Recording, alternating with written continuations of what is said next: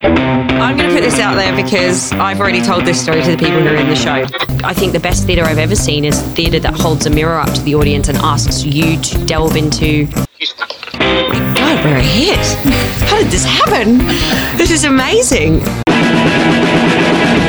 IMHO invites you to be the judge. In this podcast, we turn the microphone back on the leaders of the arts and entertainment industry and ask them to tell us what they really think. These are their unflinching and unfiltered answers and their honest opinions.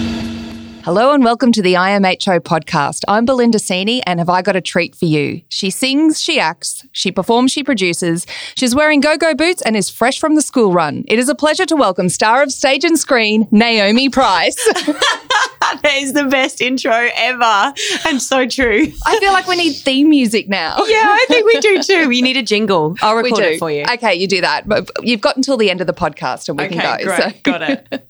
now, Nim, you moved to Brisbane 2003 as a fresh-faced teenager from Brighton. Can you remember what your first theatre or performance experience was in Brisbane? Yes, I can. I remember going to see a production of Lion the Witch and the Wardrobe pretty early on in 2003. And I remember being really impressed by, you know, the creativity of the project and the ambition of the project. It was just a, a community theatre group. But I also remember being appalled by the accents, and I think that's that's a really um, a really good kind of gauge for me in terms of how much I've assimilated now with Australian culture. When I first arrived, anyone with a dodgy British accent that just caught my ear straight away.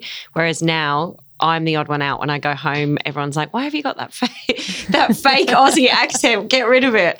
Um, so that that's quite interesting. So yeah, that was kind of my first impression of theatre was like creative, ambitious, but not so much with the accents. What's your most cringeworthy performance experience? Either something that you've seen, dodgy accents or not, or something that you've been involved in? Oh my god!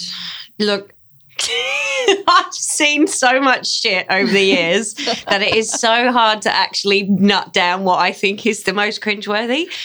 I, I, yeah. I, I mean, there's a lot I could say here. I'm going to go. Do. I'm we gonna- want your honest opinions here, Nim. Okay, I'm going to put this out there because I've already told this story to the people who are in the show, but I made the grave error several years ago of doing Sober October. Now, anyone who knows me knows if I'm at the theatre, I am not I'm not standing in that foyer without a wine in my hand. Absolutely not. I, unfor- I unfortunately was on a fitness regime for an upcoming show and I decided I was going to do Sober October. So I'm there with a mineral water watching the opening night of a show where the lead actor kept forgetting their lines. And there was actually a moment where he stopped. Well, he walked onto stage, he took a breath to say his line, he closed his mouth, he turned around and he walked straight off. And then the poor other actors in the play were scrambling, putting like pieces of furniture onto stage. And you could tell the lighting op was like flicking forward through cues, like, shit, shit, where are we? Okay, does the story still make sense without that bit that just wasn't said? Like, and you could just feel this sense of panic. It was it was actually quite harrowing, but I think I would have been fine had I been drinking. Yeah. I think it was made more harrowing by the fact that I couldn't, I just felt so trapped. So, how do you then approach that from a performer's perspective? Do you just have that empathy there, or you're like, rather you than me?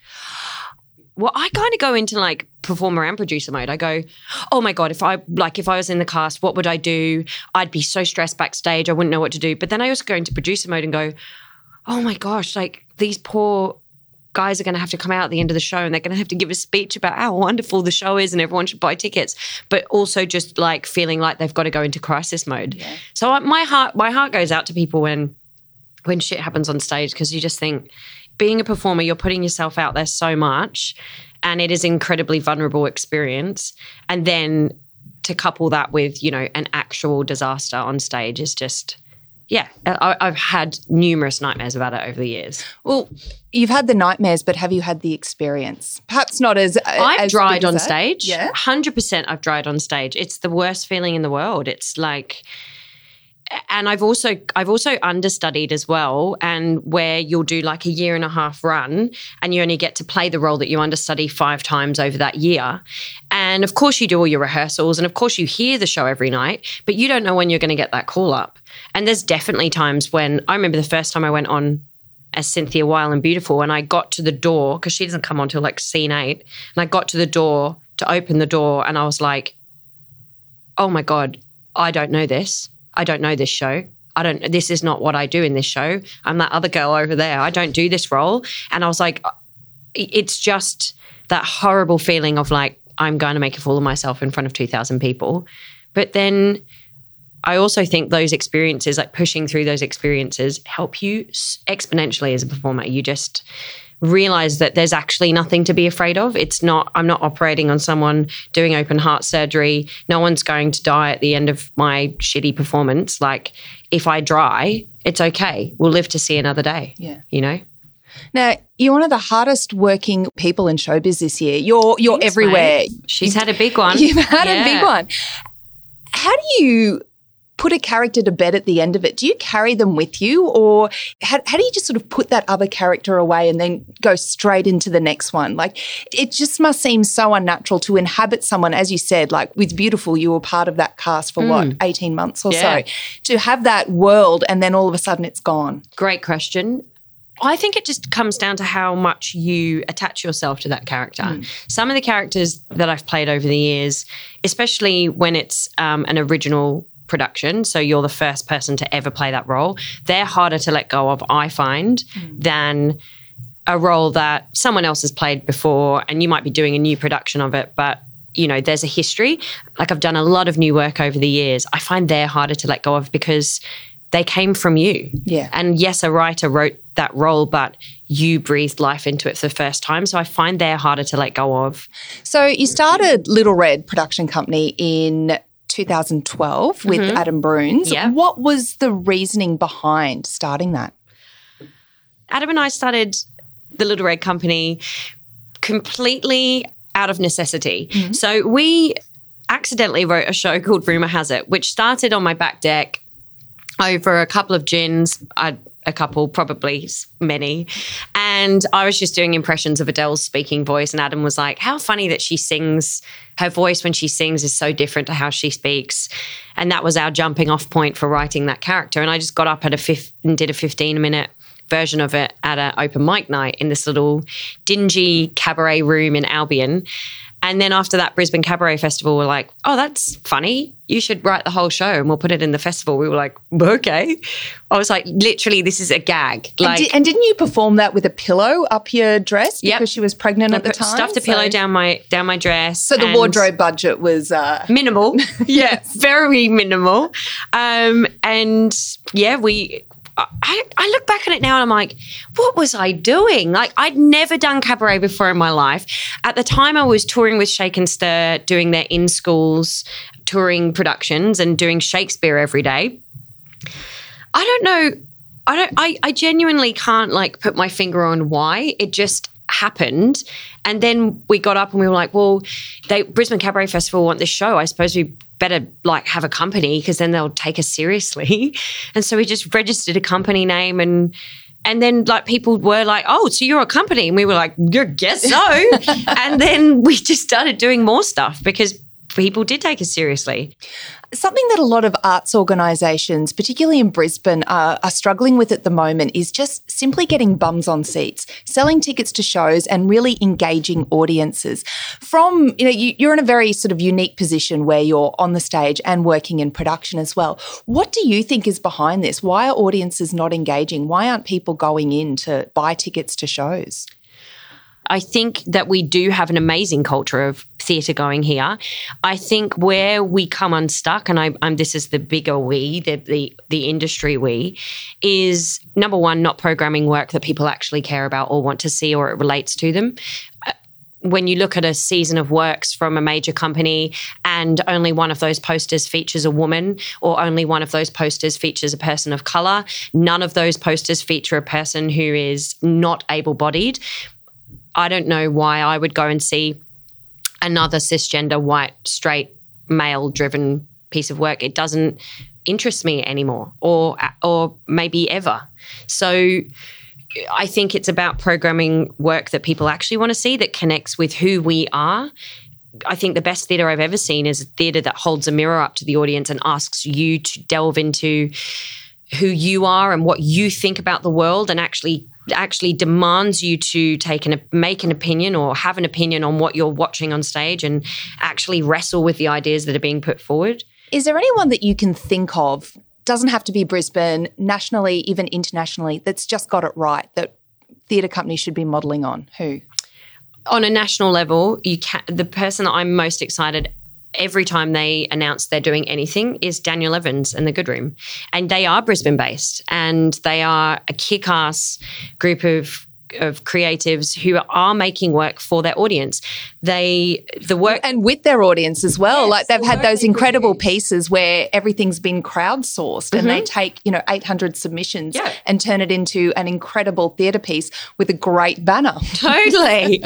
but they but they are quite literally asking their audience to contribute to the show and when you come and see the show, if you've submitted something, you're going to see yourself on stage. And those stories then become incredibly diverse. And you you know you're looking at stories of loss and love and grief and forgiveness. And they put you know 25 kids on stage and got the kids to ask questions to adults that they'd always wanted to ask. That to me is exciting. That to me is is new and adventurous and ambitious and everything that i think theatre should be yeah. Now, you've got your own production company and you've got some really great ideas about engaging audiences. So, Little Red, is that the launch pad for something bigger? In seven years, there's been such growth. So, I have to expect that the next seven years will have even more growth. And whether that's with Little Red, which is a, an entirely independent and commercial venture, we're unfunded, we rely 100% on ticket sales to keep going. Um, we have no organizational funding or anything like that. It's completely, it's our own venture. Whether it's through that or whether it's in leadership elsewhere in the arts industry, I'm completely open to it. But I certainly aspire to be an artistic director. It's something I'm I'm becoming increasingly more passionate about, especially when I do see the same stories being told over and over again on stage, and I'm starting to have a lot of questions as to why that's happening. Mm-hmm instead of just asking why and being that little mopey arts worker that just has a complaint all the time and it's like, oh, no one's coming to the theatre anymore. I want to make a change. I, I want to make huge change in this in this industry and I believe it's completely possible but it's going to take time and it's going to take a whole bunch of extremely passionate people to make it happen. It seems that there are a lot more women uh, in arts leadership roles, particularly as CEOs and executive mm. directors, mm. but we're still seeing so few shaping that landscape creatively as artistic directors. Yeah. As you said, it needs to change, but how is it going to change? How can we see that change and perhaps not even just women but people from different backgrounds people from you know different ethnic backgrounds as well mm-hmm. oh i mean this is in my honest opinion. But I, if you look at the major arts organisations in Australia, there's 28 of them. Only four of them are led by women. Three of them are artistic directors, and one is uh, an executive director in Western Australia. Carolyn Shard. So, four out of 28 are artistically led by women. But then you scroll down, and usually the executive director is a woman. Now, my provocation to women is why, why are we continuing to realize men's vision. And it can't be about boards and directors not trusting women in leadership because executive director is a kick-ass role mm. and you have to be across everything in that company you are making huge decisions all the time but c- creatively there seems to be something going on where there's not the same trust. We're completely trustworthy when it comes to money and contracts and and administrating and making this amazing man's creative dreams a reality. But why is there not the same confidence when you put a woman at the helm and you go, yeah, what do you want to say? Not how do we do it? What do you want to say? What have you got to say? And I do think that there's a reluctance still to give women a voice. I think there's a reluctance to give people of color a voice, uh, anybody from a diverse background, queer voices. Uh, it's like there's queer festivals, but where are the queer voices in charge of our organizations? I know there are some, mm. but I mean, it just feels like there's still this tentativeness about it. Okay, well, fast forward seven years, and you are In my honest opinion. and you are artistic director. What is the one production you would bring to Queensland and make everybody see? Okay, the mo- recently a piece that I've seen that just reached into my chest, pulled out my heart, and put it through a paper shredder was um, Downstate. Downstate by Bruce Norris in at the National Theatre in London, which I saw in April, which is basically set in the front room of a kind of halfway house. Um, four child sex offenders have been released from prison and they're all on parole for varying different crimes. And that's what the play is about. Wow.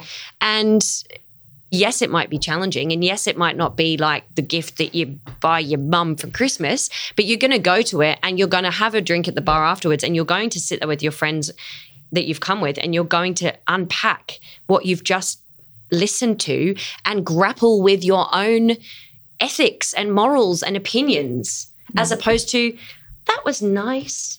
Wasn't that a lovely evening? Dee, dee, dee. I wonder if Survivor's on tonight. Yeah. Like, I just pedestrian theatre. I've had it. It's so boring. I'm sick of seeing it. If you, if there's no if there's no reason why you're programming or you're producing or you're creating something, just don't bother. Don't waste my time. I'd rather be ignited with something, with an opinion, with a thought, with passion, with conviction, than walk away from another piece of diluted rubbish. You know? Yeah. Um, so I would bring Downstate here, 100%. I think it's incredible. It's um, uh, co-pro with Steppenwolf in Chicago. Yeah. And they're doing some amazing stuff in terms of incredible rigorous acting training that is completely evident in their work. But I was also thinking like a piece that I would love to see. Yeah. 10 years ago, um, when Michael Gow was the AD of, of Queensland Theatre Company, he programmed Titus Andronicus, and it was an all male company, nine male actors. And to this day, it's still one of my favorite things I've ever seen in Australia. It was What was it about it? it was violent, bloody, unapologetic, simple. So I would bring back Titus Andronicus, but I would like to see that with an all female cast because Right. I am interested about what happens when you take those bloody crimes and you put them in the hands of women. I mean, obviously. Handmaid's Tale is a great example of this, or Game of Thrones, or you know, yeah, Yep. exactly. Of of but what happens to violence when it's done by women? Mm. I think we're I think we're kind of done seeing violence acted on women. I'm kind of now more interested about how do we get down to the core of like the female rage and the female need for power and and that kind of thing. So I'd love to see an all female Titus. Okay, Naomi, we are going to finish now with what we like to call five honest answers. Quick oh. fire round. We have got five God. questions here. First thing that comes into your mind, oh, and your time starts now. Who's the most overrated playwright? William Shakespeare. Really? Why? Because who cares anymore? If I see another production of Midsummer Night's Dream, I'm going to neck myself. like, move on. We get it. Move on. She says after saying I would do Titus Andronicus. What's the most bizarre thing you've ever seen on stage? um, a boy vomiting into a bathtub, and then another boy getting into his vomit. Yeah, that is the most bizarre thing I've ever seen. Uh, he also weed in the bathtub. Were Yeah. you at that performance? I Yes. was not at that performance. If you had the power to ban one production from ever being performed again, what would it be? A Midsummer Night's Dream or Cats. Nobody needs to see Cats again. We're done. We're done here.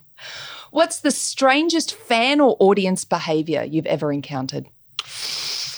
Um, last week in Ipswich, um, I was about to come out on stage, and my company manager said, "Oh no, you can't go out there yet. Someone's put a, a strange object on the stage." And I was like, "Oh my gosh."